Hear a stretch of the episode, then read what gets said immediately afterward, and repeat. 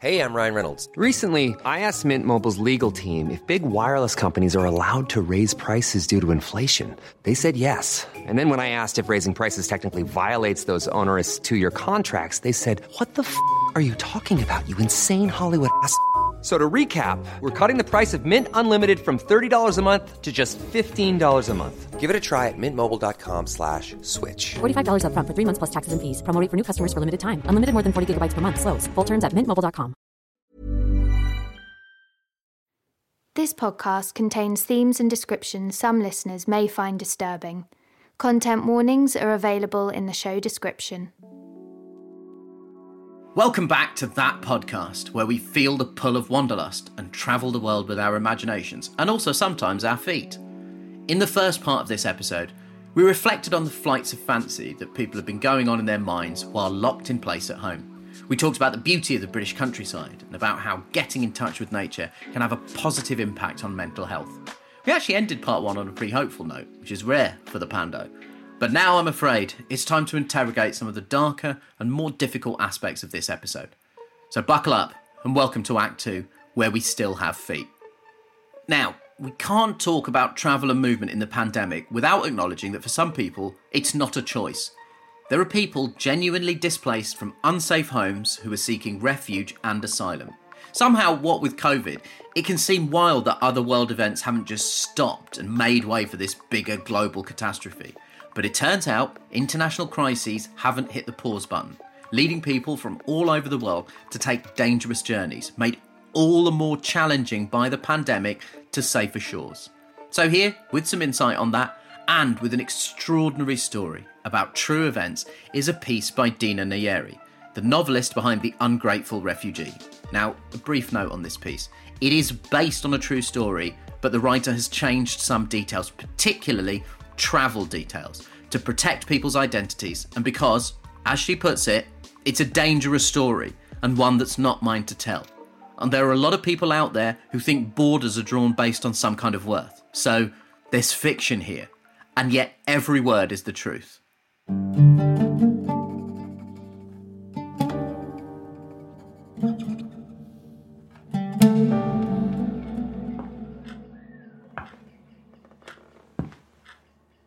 Just go outside for 10 minutes. Sam has been begging me to go for a walk every day for a year now. It started with the first lockdown, when we lived in Paris, and going out meant presenting yourself complete with photo ID, time of departure, and destination to barely pubescent police officers with guns as big as their thighs.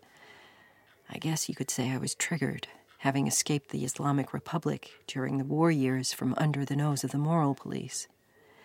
After a while, though, the fear of police turned into full on hermitage. And now here we are, 12 months later, safe in Sam's childhood village in France, lucky, well fed, close to nature, and I continue to trap myself indoors. What's the point? I have nowhere to go. He just stares at me.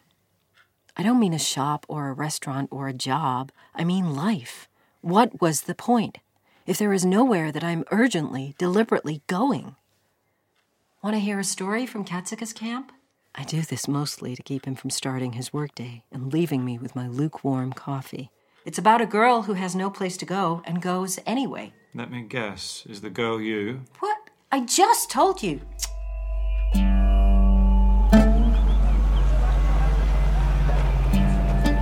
Katsikas is a refugee camp in mainland Greece. Basically, it's a field of shipping crates turned into single family or four man shared homes. I visited there in 2018 and 19. I hadn't set foot in a refugee camp since I lived in one as a child. So Katsikas, with its bustling population of native Farsi speakers, like me, seemed a good way to revisit my past. And it has charities on the ground who understand something of the shame and indignities of displacement. Where other charities throw food and clothes at refugees from the back of trucks, Refugee Support designed beautiful stores for them and gave them points to spend as they liked. And Second Tree made a community for the children, a school with language lessons, activities, and a way of looking beyond this purgatory to a future teeming with life and possibility. One day I met a girl there, 12 year old Halima. We got talking. She asked me about Harvard, the things I studied after I stopped being a refugee. Halima had two sisters, two brothers, and both her parents. In that way, she was lucky.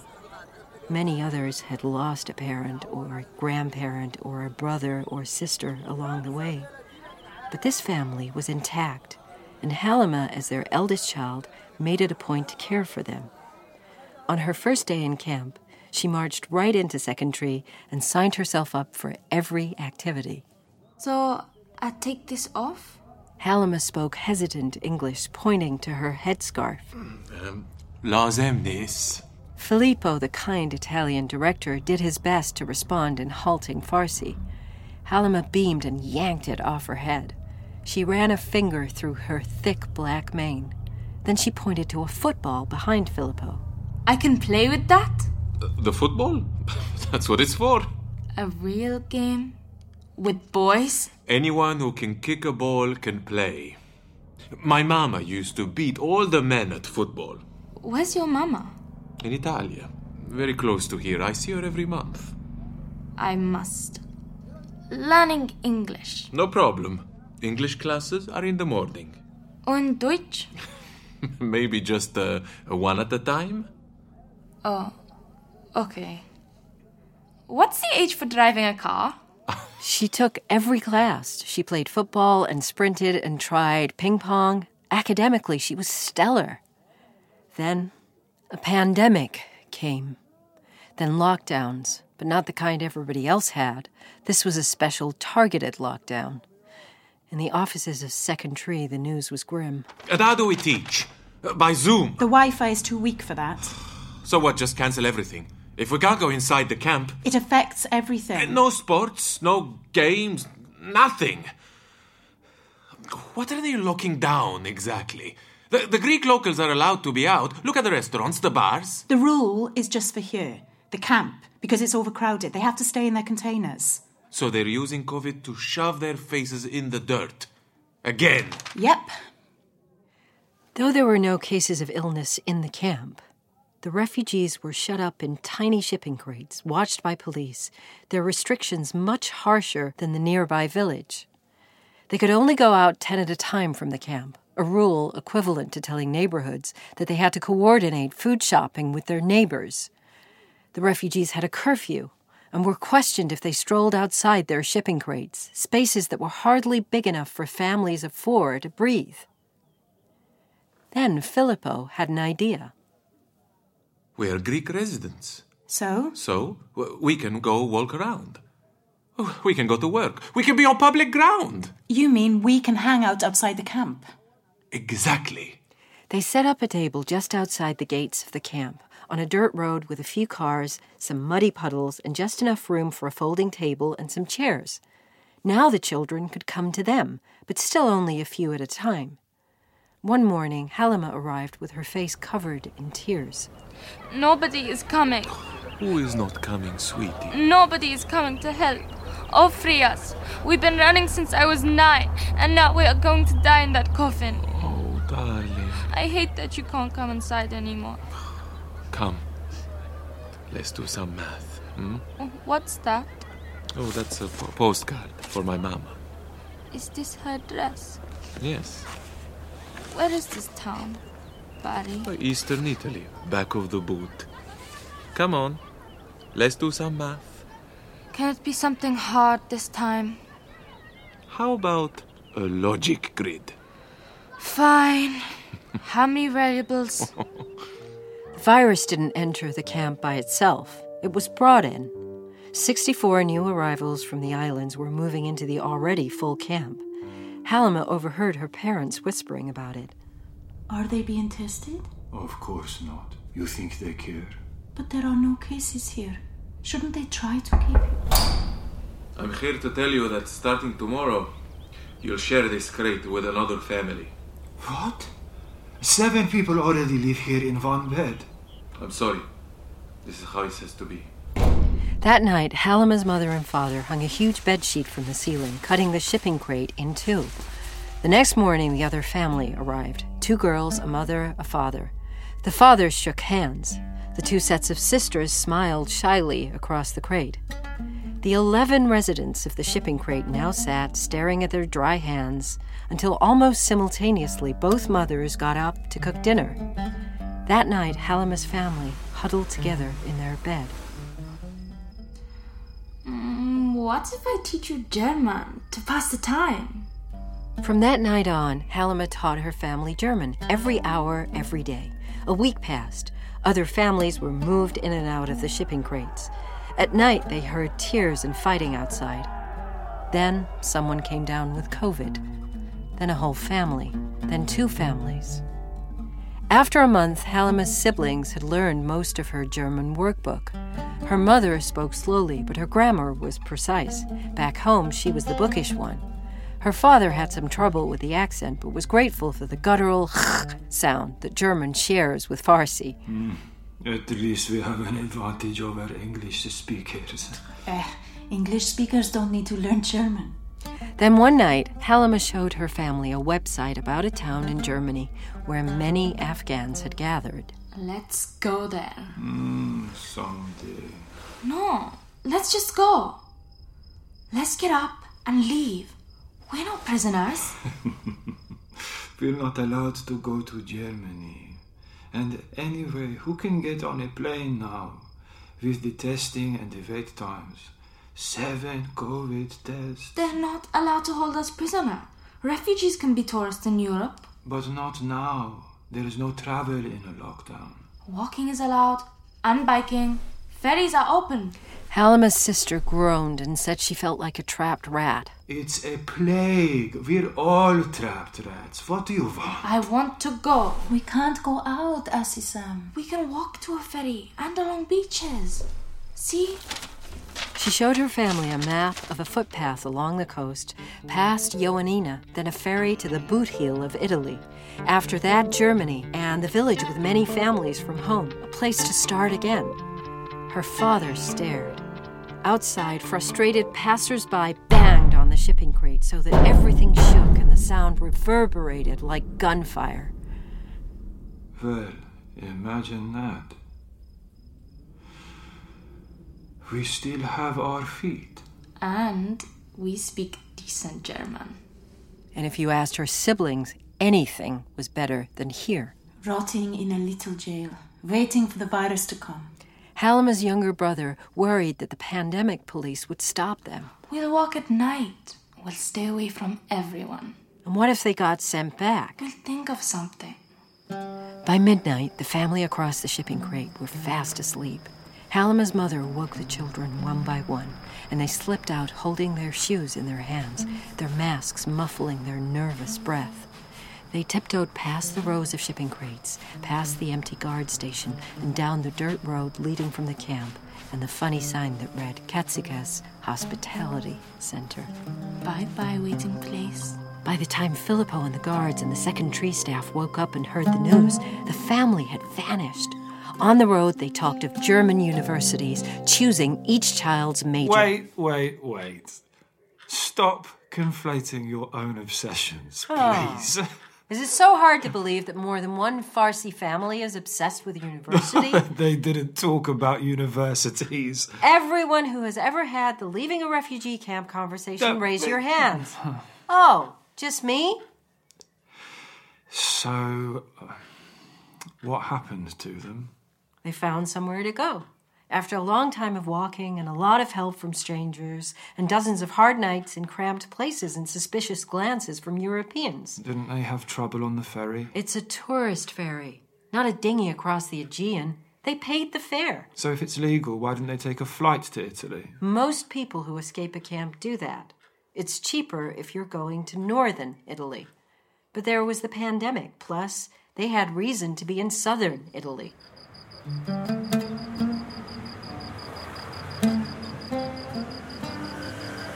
By the time they reached Italy, they were exhausted. The children were hungry, dirty.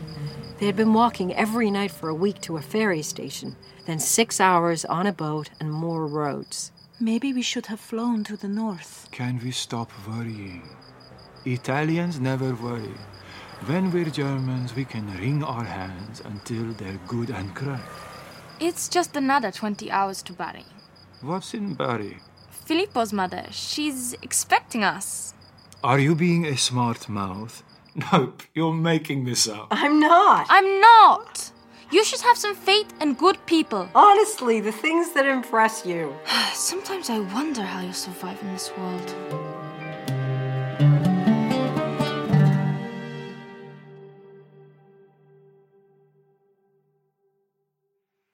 That was Dina Nayeri's. We still have our feet. Dina, who is still in touch with that family, assures us that they're doing well. Stories about migration aren't just about departures, they're about arrivals too. What's the experience for those asylum seekers, for example, who make it to our green and pleasant land? I'm afraid that it's not always pleasant. There's been the ongoing news story this year that maybe you've been following about how the Home Office have been housing refugees in shoddily repurposed old military camps. There were all sorts of concerns around COVID safety in these overpopulated barracks, but screw that, because more urgently, one of them, Napier Barracks, burst into flames. There's an ongoing court case about who might have started the fire, but the real story here for me is about what happened next. Asylum seekers there reported electricity and hot water outages since the place caught fire, because, you know, obviously. But the Home Office's response, according to internal documents, was to worry that housing these individuals in more generous accommodation would be bad optics that would, quote, undermine public confidence in the asylum system. It is so often these places that are supposed to be shelters from the storm, refugee camps abroad, or asylum seeker accommodation here, that have been some of the hardest hit by the pandemic. So I spoke to MD Muminul Hamid, a human rights ambassador and community advocate, and also an asylum seeker himself, about what his experience has been through the pandemic. As an asylum seeker, MD gets by on a weekly government allowance of 37 quid. He's not allowed to earn anything in addition. He even waived his fee for this podcast, instead, asking us to donate the money to the food bank that he runs. Yeah, you heard right. Despite, or maybe because of, the fact that he knows firsthand what it's like to try and make ends meet in this crazy time, he spent his days in this last year starting up a food bank. Oh, by the way, he's also getting a law degree on a scholarship, so of course I had to chat to this amazing guy. I just want to uh, do some obligatory pandemic small talk. Mm-hmm. How has your pandemic been? Well, pandemic was something which is always in my daily life, Sure. like a challenge for me. Um, Yeah. Uncertain life for everyone, but this kind of life I'm living since 2018. Just to give everyone a bit of background, that's when you came here and your immigration status has been uncertain since 2018. Yes, it's um, the, the end of 2017 in December. I've seeking asylum. That must be a very tiring way to live. I would really like to ask the questions to everyone instead of asking me because everyone had that nice experience of COVID. So they might answer me what uncertainty is for their life. That getting that feedback from them, I can tell them that what I'm going through prolonged period of time in my daily life. I think one of the things that a lot of us are hoping is that we all come out of the pandemic with more willingness to empathize with how people are living. And I think that's a really interesting point because anyone seeking asylum, they're written about in a certain way and they're talked about in a certain way in the press. And I think people get away from the human stories around this and that there are people whose lives are being affected by these kind of conversations. So I just want to ask briefly, MD, if you wouldn't mind just telling us your background and how you came to be in this situation at the moment. While we are doing this recording, you may see my profile picture. It says compassion. So this is what, and as an asylum seeker, we really urge from everyone. I came to UK in 2009 when I was a teenager as a student, and by the time it was my mom who was behind all these scenes. She was a school head teacher in Bangladesh. The money she has gathered in her whole life by doing teaching professions, she wanted me to pursue my education in the UK. And by the time in 2010, we found out my mother inherited cancer. So the means of my education has fallen apart straightway because the money we have saved has to be used for her cancer treatment in Bangladesh straight away. And it's very hugely expensive. It's not free like NHS here. I love my mom. She was my everything, my teacher, my philosopher, I could say. So I had to leave my education. I dropped out from my college in London. I became an overstayer and kept doing jobs and supporting my mom. You know, uh, sent her money to be survived because getting that 30, 40 pounds a month from her salary it was not enough to continue the cancer treatment and my dad was retired. So i stayed in the uk until 2015 and in one occasions i was being caught and then i was being told by the authorities you have to leave this country. And there was some political problem. I couldn't really go back to bangladesh and with due respect, I left this country and I went to Portugal because one of my friends used to live in Portugal, who was my school friend. But surprisingly, um, in in some point of my life in Portugal, I got married with a British national who was from UK, and it was a family arranged marriage. And I had a son who was born in 2016 December, but my life turned into the hell that I didn't knew my ex-in-laws were after my wealth and everything in back home. And my status was cancelled suddenly in Portugal. I didn't saw my son when he was born in England.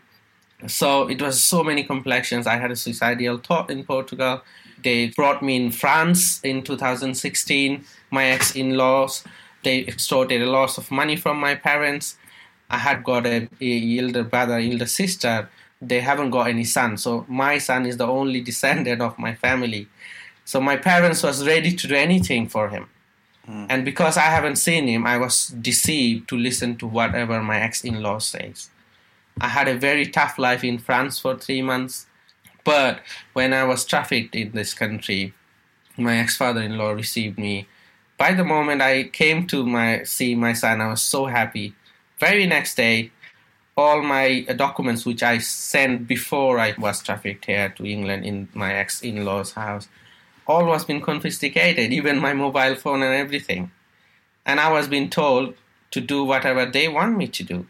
Otherwise, they will put me in immigration or they will call the police, so I'll lose the chance to see my son. And luckily, I had a friend when I was in uh, London before. He was a district city councillor in Worcestershire, I managed to call him using cordless phone of the restaurant from the toilet, telling him that look, this is what is happening. I'm trapped. Um, I had my friend to help me, so he got in touch with Modern Day Slavery Helpline, which is UK has got. In one morning occasions, I was being sort of assaulted by my ex-wife. I was bleeding. I called the Modern Day Slavery Helpline. Then I was being rescued by the police, and I had to leave my son behind who was only a year and some months old. And some people sometimes ask me, why don't you go back? I just gave them this question that, will you leave your children like this? And if your children is living somewhere in the world, will you stay or will you want to go there? I remember that 25 hours inside a box, inside a dark box in a lorry from France to Belgium, then Belgium to here. I couldn't see anything when I get out of that lorry for next 10 15 minutes. Everything was dark on, on my side. So I, I took that risk for whom that little man who can be with his dad who can get a proper life. He's a British national, to be honest. Listen, I I just want to say first of all, thank you, MD, for sharing that story with us because I can't imagine how difficult that is to have to relive. And I do think it is really important that people engage with why somebody seeks asylum, the human reasons, because it is the most relatable thing in the world. The idea of wanting to protect your mother, the idea of wanting to protect your son, that is something that we should all be able to empathize with and relate to.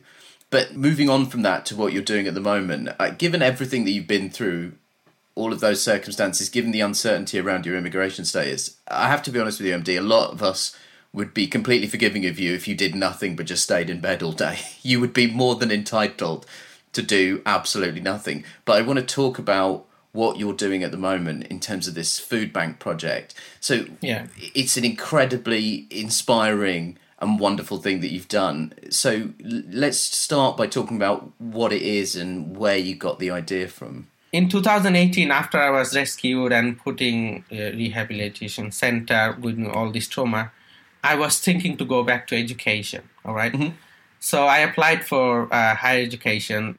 I managed to uh, impress Newcastle University and Northumberland giving scholarship in 2019. Now I'm studying LLB law. The first year I involved myself with so many other organizations around me. So I'm really correlated to the community. Like mm-hmm. I work for fire service as a volunteer, for citizen advice. I'm the first trustee in an organization called West End Refugee Service in the whole 21 years history. Uh, like asylum seeker trustee. I'm the first asylum seeker volunteer in citizen advice. Uh, when the coronavirus stuff uh, started, mm-hmm. I realized that there will be a problem coming up for people like me because we live in 37 pounds a week, which is very limited amount. Because yeah. when I came to Newcastle, I was first dispersed. I didn't have any food for first two days. I was being given five pound for each day. So you don't have any things to cook. I mean, if you go to supermarket, even if you buy uh, very basic things, can you buy uh, with five pounds everything you need to cooking? for cooking rice, curries, you need so many ingredients, isn't it? And if you go to chicken shop, let's say, they'll give you maybe six chicken pieces and chips yeah. for five pounds. Can you survive with that money? This is what exactly what I get every day for daily allowances. Okay, you need some toothpaste, you need soaps, and all other things, isn't yeah. it? And food is one of the basic things. Mm. When I was a victim of slavery and I was enslaved, I used to get once a day food. I know the meaning of food. So I started doing that food packs. You've had this idea that you want to deliver these food packs. You started working on making that happen. And then, after three weeks of being told we should still shake hands with everybody and herd immunity and all this crap, Boris Johnson reverses the government's policy, and very suddenly we're in a situation where we're facing a lockdown, and then a couple of days later, the entire country shuts. What does that do to your planning and the situation you were in? It was uh, very intense. That yeah. night I will never forget because I was outside with my bike until two o'clock in the morning delivering right. food packs. And whatever I had, I managed to give it to them. I had to sanitize every single items. It's not really easy in a bicycle. Yeah. Bearing in mind that PTSD and trauma I had in my slavery when I was enslaved and trafficking has given me thyroid problem, but that didn't stop me to do that. I can work probably half an hour, then I have to sit down on the street straight away. But I haven't stopped. One of the things about these food packages is you're delivering them to asylum seekers and also yeah. to elderly people who live within the communities in Newcastle, right? Yes. That's incredible. Do you feel part of the community in Newcastle? Because uh, it's an amazing part of the UK. Are you starting to feel at home, or is that something that you don't get the luxury of being able to feel because of your unsettled immigration status? I mean, it goes on a both way. I mean, I used to drop some food packs to someone's house who used to distribute it to the other asylum seekers. Okay. Mm. Next to his door, there was a printed poster saying that I'm self isolating myself. Please knock onto my door. I'm very helpless. So, what I did in uh, very next week, I took one extra food bag, All right. Mm. And I left to his door. I got a message after dropping that food bag to that house in the very afternoon. Thank you so much for dropping the food bag. I didn't know that someone is so kind to drop food bag for me like this. All right. Just to give you a quick uh, overview, that guy house was full of posters on her windows, and uh, I'm not being political here, but the posters were expressing maybe an anti-immigration sentiment. Yeah, yeah, exactly. Possibly. Yeah.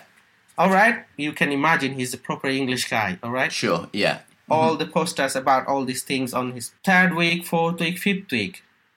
None of the posters left on his window anymore. Yeah. And the message I got from him later on, he also gave me a card. I wish I could show to everyone. Thank you, Mr. Charity. Um, so he he told that you have changed my perspective, MD, to the community that we can all be together and help each other. This is the way you change someone's perspective, that makes me feel I'm really close to the community. But sometimes I'm going on the other side now. Just a month ago, I was being told, Are you an illegal alien in Newcastle? I was being uh, harassed in the street, and I was being told, Why don't you go back? That really hurts me. I have mm. answers for all those questions, though, but judgmental sentiment from the people sometimes hurts me a lot. That I'm trying my best to give to the community, getting that little amount of money. I'm serving my community. I, am I'm really grateful whatever I'm getting, that scholarship I'm studying on. You're giving me somewhere to stay. You're giving me money to live on. You're giving me the opportunity to see that little man who I have, mm. who is four years old now. I'm really grateful. But sometimes those questions really hurts me. But overall, I would say be positive, be compassionate, and be there for your community and your people. Something good will happen in return. And this has always happened to me. That's a really beautiful sentiment. I want to keep my mom's last word. I lost my mom in 2019. I, she so couldn't sorry. be there for me because I couldn't support her anymore.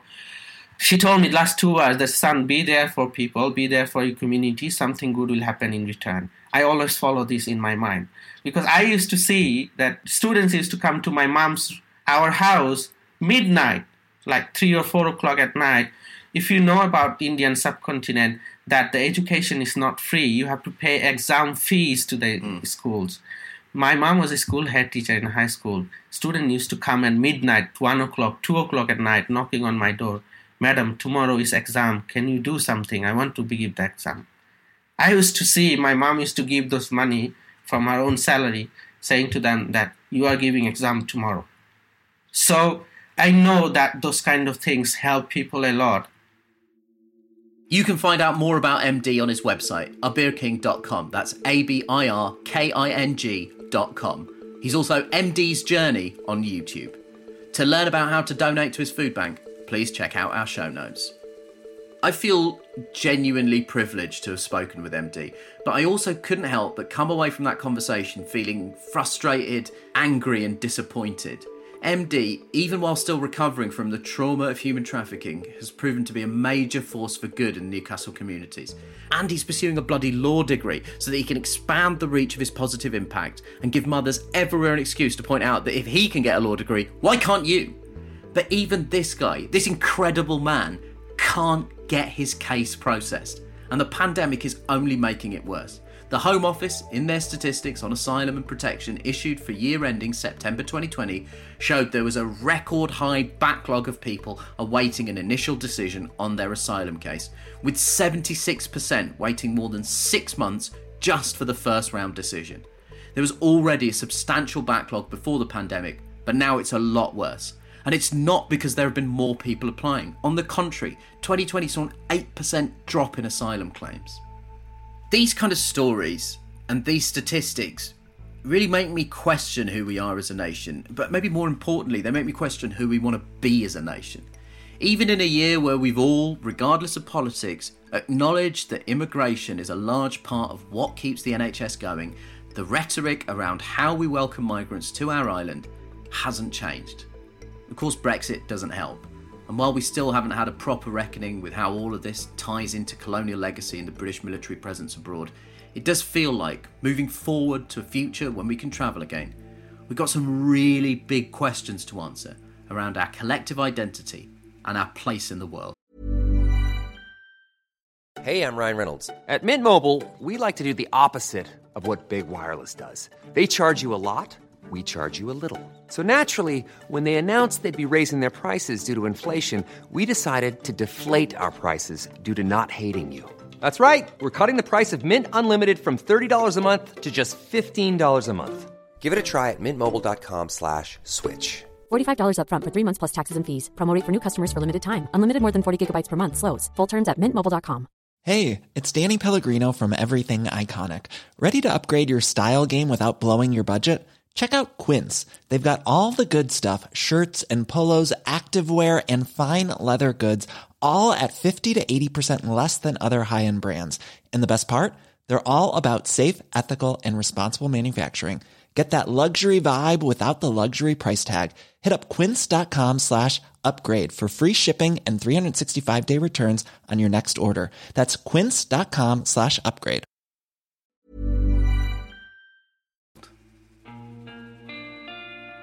Which takes us to Act 3, where we try and figure out a vision for the future, no pressure. Wrestling with the question of Britain's identity crisis is definitely too big a job for one man. And it's definitely too big a job when that one man is this man. So, I went to the brilliant Professor Kehinde Andrews for help. Professor Andrews is an academic, activist, and author who has recently published The New Age of Empire How Racism and Colonialism Still Rule the World. As ever, in order to predict the future, sometimes you've got to understand the past. So hopefully, Kehinde can help us unpick the complicated history and mythology of Britain's identity and wonder with me how it's all evolving. Yeah, so I am a professor of Black Studies at Birmingham City University. Black Studies is the only degree of its kind, and in general, I'm one of only 140 black professors in the country, uh, which means we can't all get on a plane together, just in case, just in case there's a disaster, and then we're all wiped out. Yeah, I'm also an author at my latest book, The New Age of Empire. How racism, colonialism still rule the world just came out and made a lot of uh, people angry as well. Um, so, yeah, it's a nice position for me to be in to finally be talking to someone who's wound up more people than me. How does that feel to know that you've wound people up by the simple fact of you doing your job, right? You're a professor of black studies and you've written an academic book about empire and its relationship to Britain and how modern British identity may be shaped by these gaps in our knowledge, right? Yeah, hundred percent. I mean, it is just my job, but I used to get like a like I used to because you get so much abuse and stuff from people. Yeah. But now I actually quite enjoy it, and if I if I don't get abuse, I, I, I get like I didn't do something right. I've done something wrong. and me and my 12 year old daughter will go through some of the comments and if you read them out in a whiny voice it, it's actually, actually quite funny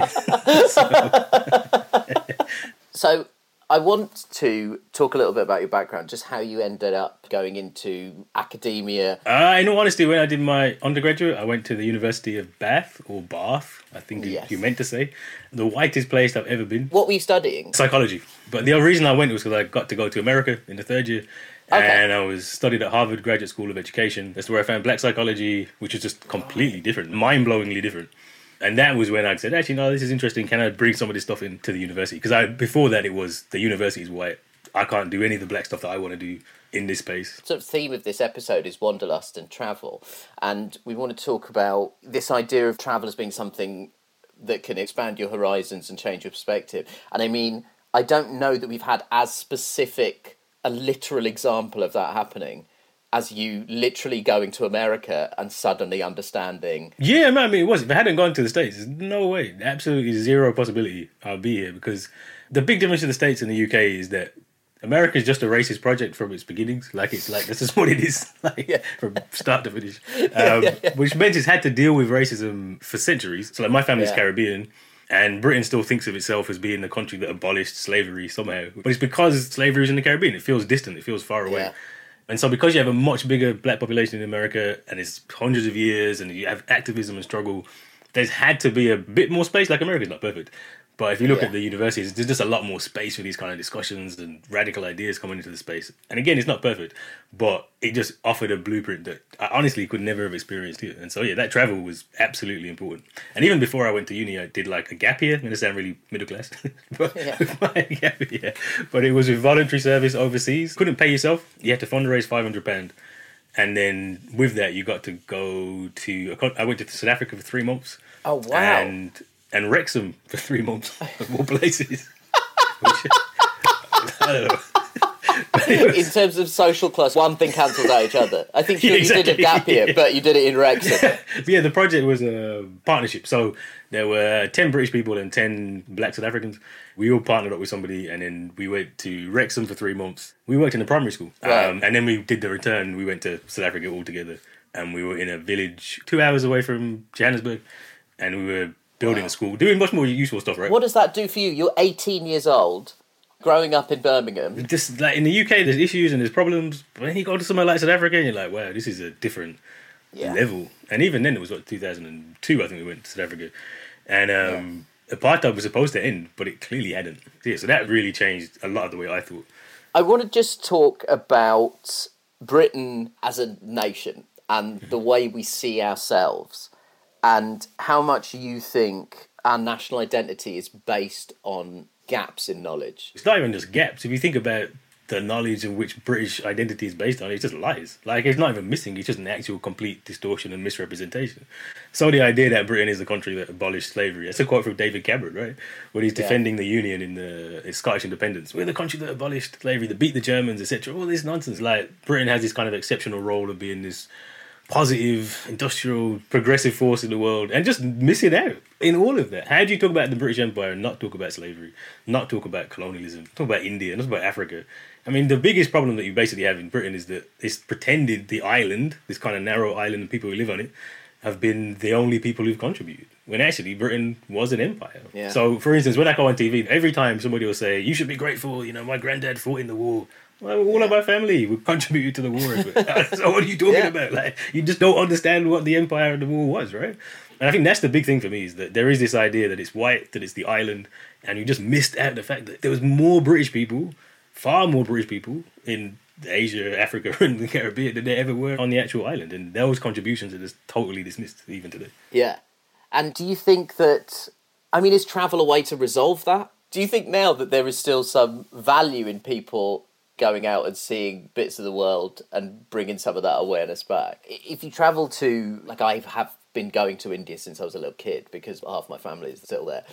But if you travel with purpose and you go and look around, there's like bits of the Red Fort in Delhi where there were gaps in some of the artworks that are on the walls where British soldiers literally grabbed jewelry out of the wall on their way out, and you can still see the holes and the marks in it. My dad's great uncle had bullet holes in his shoulder from British troops firing on him. And the thing is, if you do travel with purpose, you actually see that it's not ancient history. It's still relevant and it still has such an important bearing on, you know, so many problems in the world. Like I was listening to a podcast about Iraq and the lead up to the hmm. Iraq war and like you know, it's embarrassing to admit this, but I don't think I even realized that like Iraq was just a country that Western powers just drew on a map after the First World War. Like you're now in a situation where you have a Shia majority but run by Sunnis, and that only happened because a British asshole just started going nuts with a pencil. I think it's really interesting because one of the things with the book is I tried to name as many countries as possible to stress that this is a global system, not a national system. Or going to Jamaica, like my dad's from Jamaica, my dad retired there, and you have this image of Jamaica, this is paradise, etc. If you do the tourist, right? If you get on the plane, you get driven to a hotel, it's on the beach, you never leave Yeah. because they're bringing culture to you every night. You have like a limbo dance or something like that. And one of the things that shocked me, so when I was in Jamaica last time, in Negril, which is a really popular tourist destination, you walk down the street in Negril, it's a ghost town. There is nobody on the street. There's thousands of people there. They're just all on the beaches, and there's poor people who live in the hills. But if you actually walk through the town, it's empty, completely empty. And I'm like, this is madness. If you go and travel and just experience a tourist, you don't really experience it. And actually, what that does is it actually makes your understanding of Britain worse because you're really disconnected. And one of the things which really struck me was how they use plantation sites in Jamaica. So there's an old slave plantation called Rose Hall in Montego Bay, which is awful, one of the most notorious sites for slavery. And it's just like a house. You could just tour. People get married. People get married on slave plantations. Like black people get married. I'm, I'm like, what wrong with you? There's a hotel in remember. I should look this up. Where they've kept the slave cabins because usually they just destroy them, but they've turned the slave cabins into like five star hotel. Basically. So you can literally go and sleep in a slave cabin. like what's going on? Yeah, so yeah, sometimes travel's bad. like that kind of it's you know what? It's about time somebody on this podcast gave us a much needed balance that not all travel is good. but it's right, like you say, these are global systems of white supremacy. And so when you travel, you are just moving within the arteries of this overall body of white supremacy. And so yeah, it is easy to like whitewash stuff and make people feel like things are okay. What's the pathway towards dismantling this whitewashing of history that is so potent that it allows for travel without actually broadening your horizons at all? What's the like first step that we can take to start having a more open and honest conversation about British history? I think for Britain, the simple one is the British Empire just has to be. How do you go through school? I went from a whole entire school system and never talked about the British Empire once. That's the problem. Like even if you look at the way the school system is, they've added things in optionally, right? Like you can do this, you can do that. If Yeah. you're honest, you shouldn't be able to understand Britain without understanding the British Empire because Britain still hasn't even gone. Like we talk about, like I said, it hasn't gone. The Queen's still the head of state of Jamaica. There are actual colonies, and the economic relationship is exactly the same. I mean, it hasn't changed in any meaningful way. But if Britain was serious about educating people, that would be the starting point. Actually, what was the empire? How did it work? How did it function? What happened? And this is one of the things I always push back about with Black history, is there have been black people on these islands for a long, long time, but that's irrelevant. When my family were in the Caribbean, they were in Britain. Or when Yeah. your family's in India, they were in Britain. Yeah, it, was, yeah. it was Britain. And if we had this much more expansive understanding of what Britain was and is, that would save a lot of problems. I mean, the thing about how that changes the immigration debate, like we could stop having it for a start.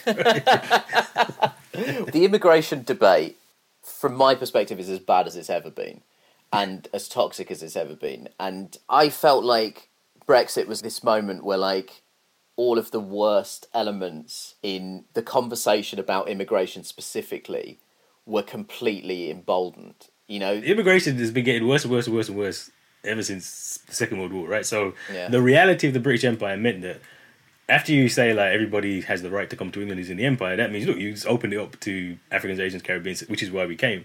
But very quickly they realized they didn't want that. They were like, yeah, you can come and work, but you're not supposed to stay. You're supposed to go home, right? That was very clearly the message, which is why Enoch Powell was all in favor of nurses coming from the Caribbean because he thought they'd depart. So what you see really quickly is in the 60s you start to have legislation that says, no, no, no, you can't stay. They separate out the old Yeah. Commonwealth with the white parts of the, the empire and the new Commonwealth, which is the black and brown parts. Independence happens. I mean, it's not coincidental that both Jamaica and Trinidad get independence in 1962, which is the same year that they make the Commonwealth Immigrants Act, which means that if you're from Jamaica or Trinidad, you no longer have the right to come to England. yeah. And if you just go on and on, the 80s, you have the law that says that if you're born in Britain, most people don't even know this. If you're born in Britain, that does not give you any right to British citizenship because they took that away in the 80s because they didn't want people coming from the Caribbean or, or India having babies and then suddenly having claims, right? So even legally, the definition of Britishness has shifted because they wanted to keep us out, basically. And since then, you've just had these successive restrictions.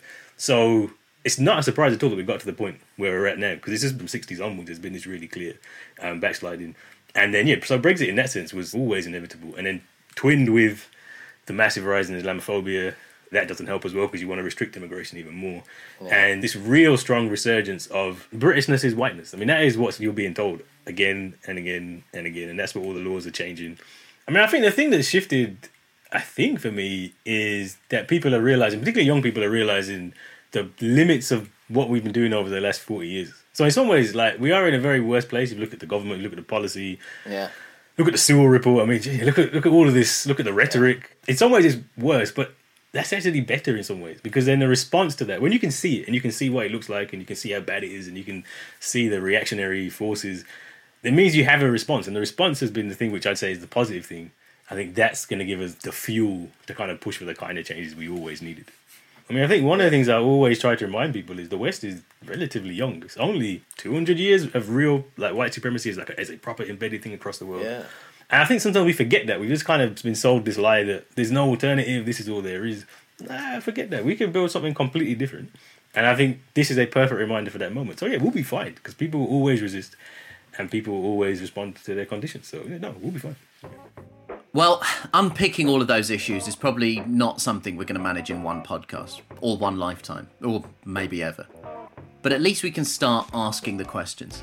And since we're asking some big fuck off massive questions, let's move on to tackle the issue of climate change and how that old chestnut ties into all of this. I spoke to Luke Murphy, who's the head of the Environmental Justice Commission at the Institute for Public Policy Research and a fellow Croydon boy, about whether the way we travel should and will change. So, I mean, the last year and a bit has been, and I believe this is a technical scientific term, a fucking nightmare, right? it's been an absolute shit show. Is the reduction in international flights, I think it's something like a 60% reduction in the emissions, is that the one silver lining to come out of the pandemic? Is it a good thing that we've been travelling less for the last year? I think it has, and just beyond flights, it's car use as well. Like car use has dropped by about 70% since the start of the crisis, but it's obviously not the way that we would want to see change happen or to Yeah. reduce emissions. I think I saw a headline or something the other day that said, you know, we would need a lockdown every two years or something in order to achieve the kind of reductions we need. But I don't think it's going to be a permanent thing because people want to go on holidays and people are going to go back to travel. It might have some impact. It's a bit hard to tell. What does a policy look like that could help move towards reducing carbon emissions that isn't draconian? So people think if you kind of tax flying more, then you're just going to be pricing out lower income households. But actually, 70% of the flights are actually made by the wealthiest 15% of people, and they're taking more than three flights a year. So you could add something called a frequent flyer levy. So the more you fly, the more you pay in tax, which means that people who just want to take one holiday a year don't have to pay as much. And those that are traveling consistently might think twice. And that's one thing that's come out of the pandemic using Zoom and teleconferencing and stuff might become more common. But there's also stopping aviation and airport expansion by 2050, which is the government's date for emissions to be at net zero. aviation is set to be the largest emitting sector by that point, unless we do something about it.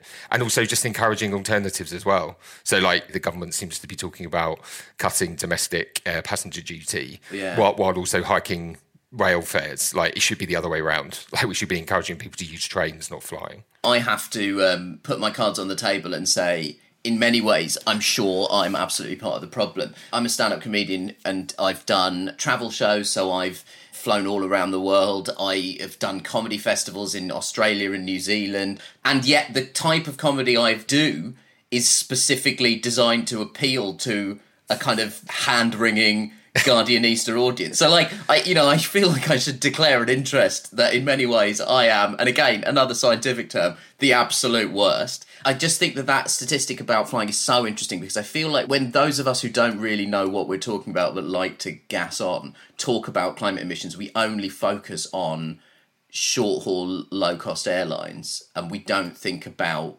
the fact that most of the people doing most of the flying aren't people who go to Spain once a year. It's actually people like me. I wouldn't want to put too much pressure on people. It's not just about individual behaviour change. You do need a government to support people to make different choices. There are reasons why electric vehicles are much more predominant in Norway, for instance. Mhm. It's because the government provides much more investment in electric vehicle infrastructure, incentives for people to buy those cars. Like, unless you do that kind of stuff, people are not going to be able to make the changes.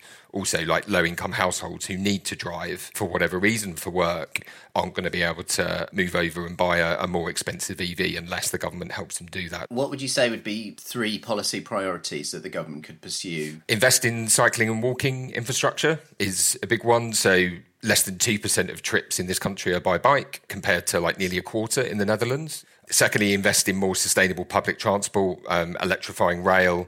You don't have to go that far north to understand that the rail system and public transport system in the north of England is woefully uh, below like the quality in London. So that's probably the second. Uh, and the third would be uh, a frequent flyer levy on flying and also stopping any more airport expansion as well. I mean, if you see things that are happening across parts of the continent of Africa, if you look at the bushfires in Australia, there are parts of the world where you can see very clearly what climate change means and what the climate crisis looks like. In a country like Britain, where its effects are either far away or potentially more abstracted, how do you make the average British voter concerned about the climate crisis?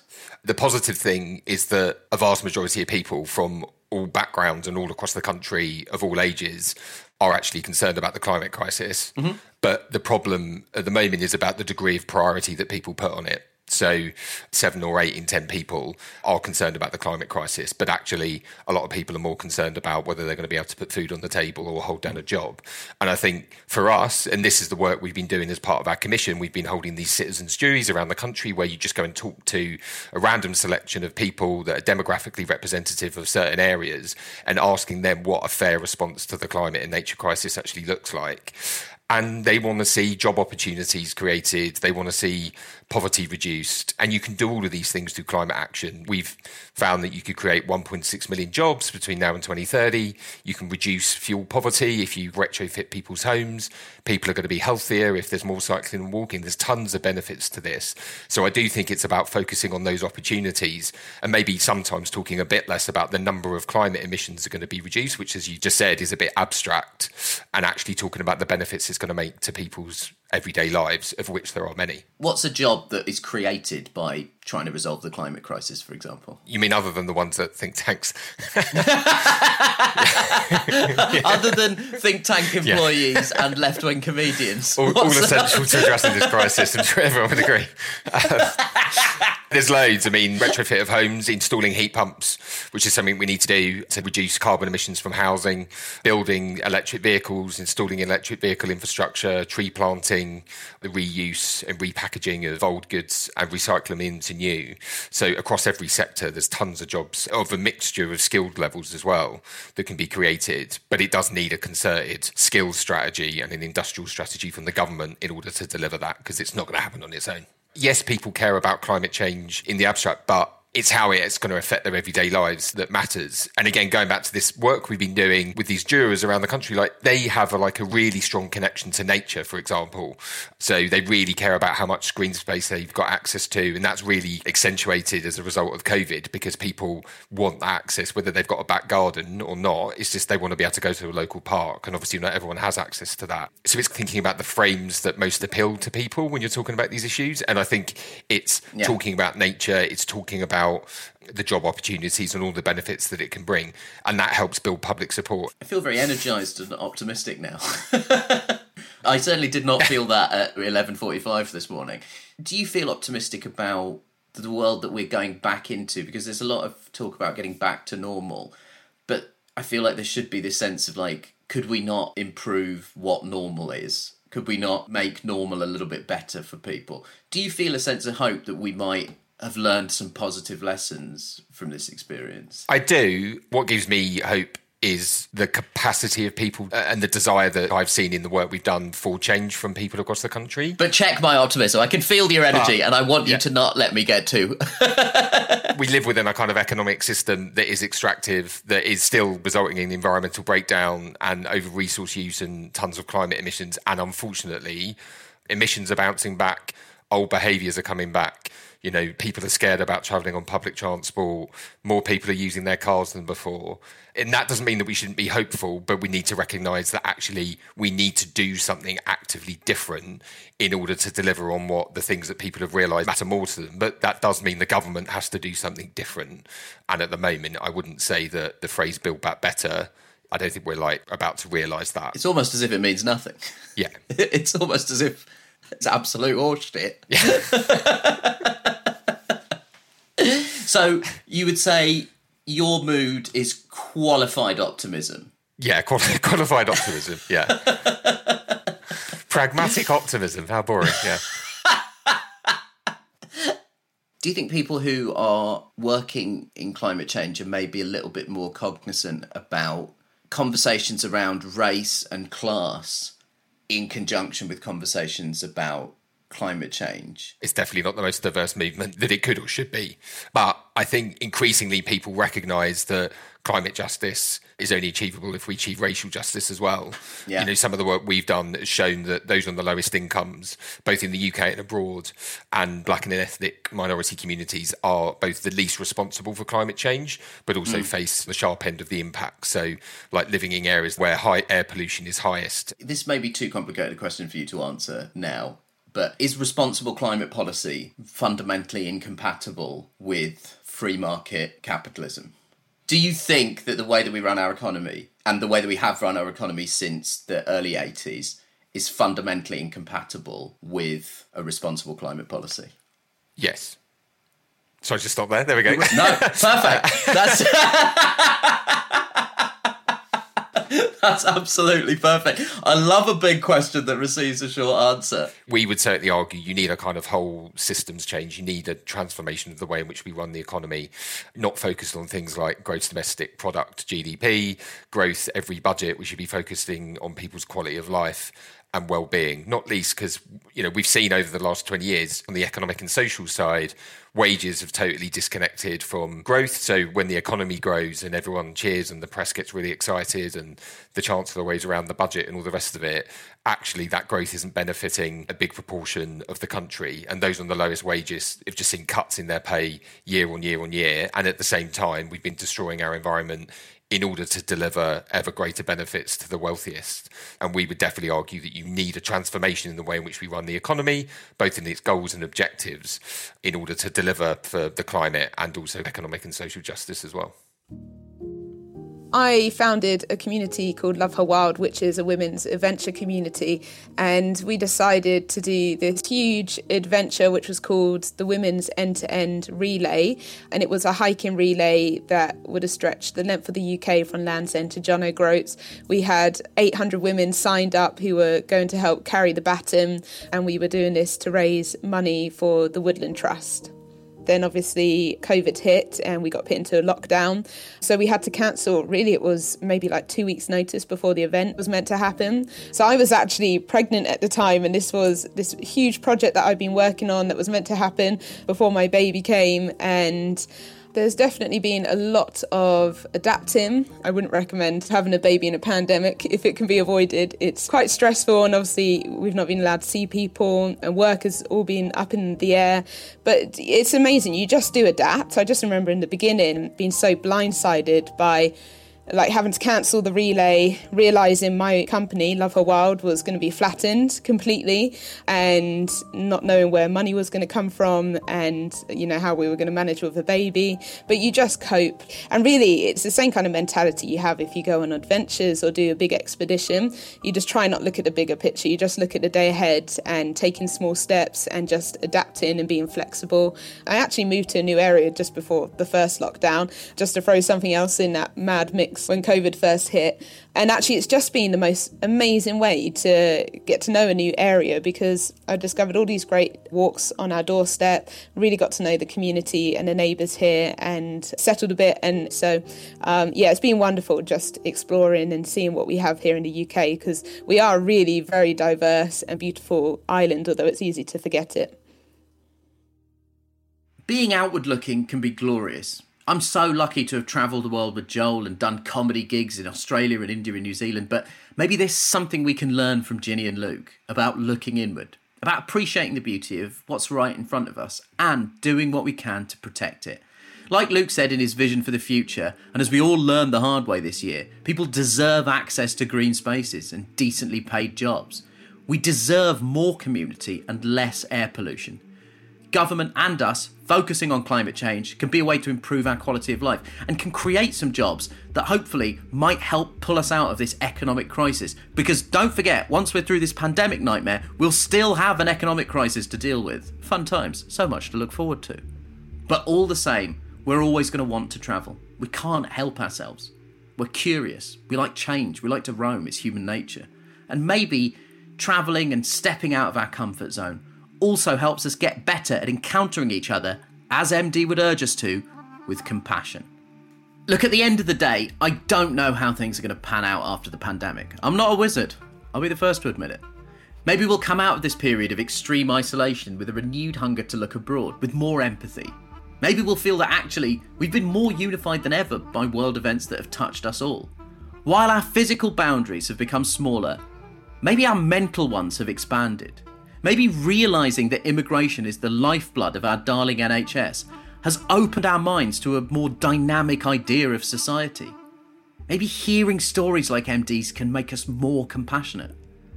On the other hand, maybe intolerance will be an easier sell than ever, because after years of anti immigration rhetoric as a smokescreen to cover up the disastrous effects of a preventable financial crash and the devastating impacts of ensuing austerity policies, a bitterly divided society, less and less porous borders, and over a year of not going anywhere at all, maybe we're just going to really commit to being a stubbornly inward looking nation. Or, as is more likely the case, some combination of the two. Let's see how it all pans out all I know is that I can't wait to go travelling again, both in Britain and abroad. I can't wait for the gloriously cleansing experience of getting out of the house and shitting my pants on a mountain in Peru. And I really, really cannot wait for the humility of perspective. But until that time, buckle up and hold tight. It's been a bumpy ride, but we're almost through it. Thanks for coming on this audio journey with me, and safe onward travels. I was going to do the Scottish National Trail. I was going to do 542 miles I am not the fittest person in the world. For me, it was about enjoying myself, taking the time to really look around me, discover the countryside, and not kill myself, hopefully. So that was my plan. And then, literally one week before I was due to set off, is when we went into lockdown. I couldn't do it this year either. Up until just recently, so my situation changed at work, and I've got every other week off. And I suddenly had this realization that I may not be able to do it all in one go, but I can still do it. And so I said to my husband, Can you drop me off at the start point on Sunday? And I'm going. And it felt amazing to start it. Of course, it was a little brutal, but I really enjoyed it, and it's just lovely to feel free and out there again. And it, yeah, was amazing. Part two of that podcast, where we feel the pull of wanderlust and travel the world with our imaginations, and also sometimes our feet, was hosted by Nish Kumar and featured MD Mominul Hamid, Kehinde Andrews, Luke Murphy, and contributions from members of the public. We Still Have Our Feet was written by Dina Nayeri. Halima was played by Anissa Morad. Sam and Halima's father were played by Scott Karim. Maria and Halima's mother were played by Lisa Zara. Filippo was played by Philip Arditti, and Dina was played by Natalie Armin. It was directed by Tinuke Craig, with sound design by Mike Winship. The host script was written by Jennifer Baxt and Nish Kumar. Full series production credits are available in the show description. That podcast is a Storyglass and ETT co production.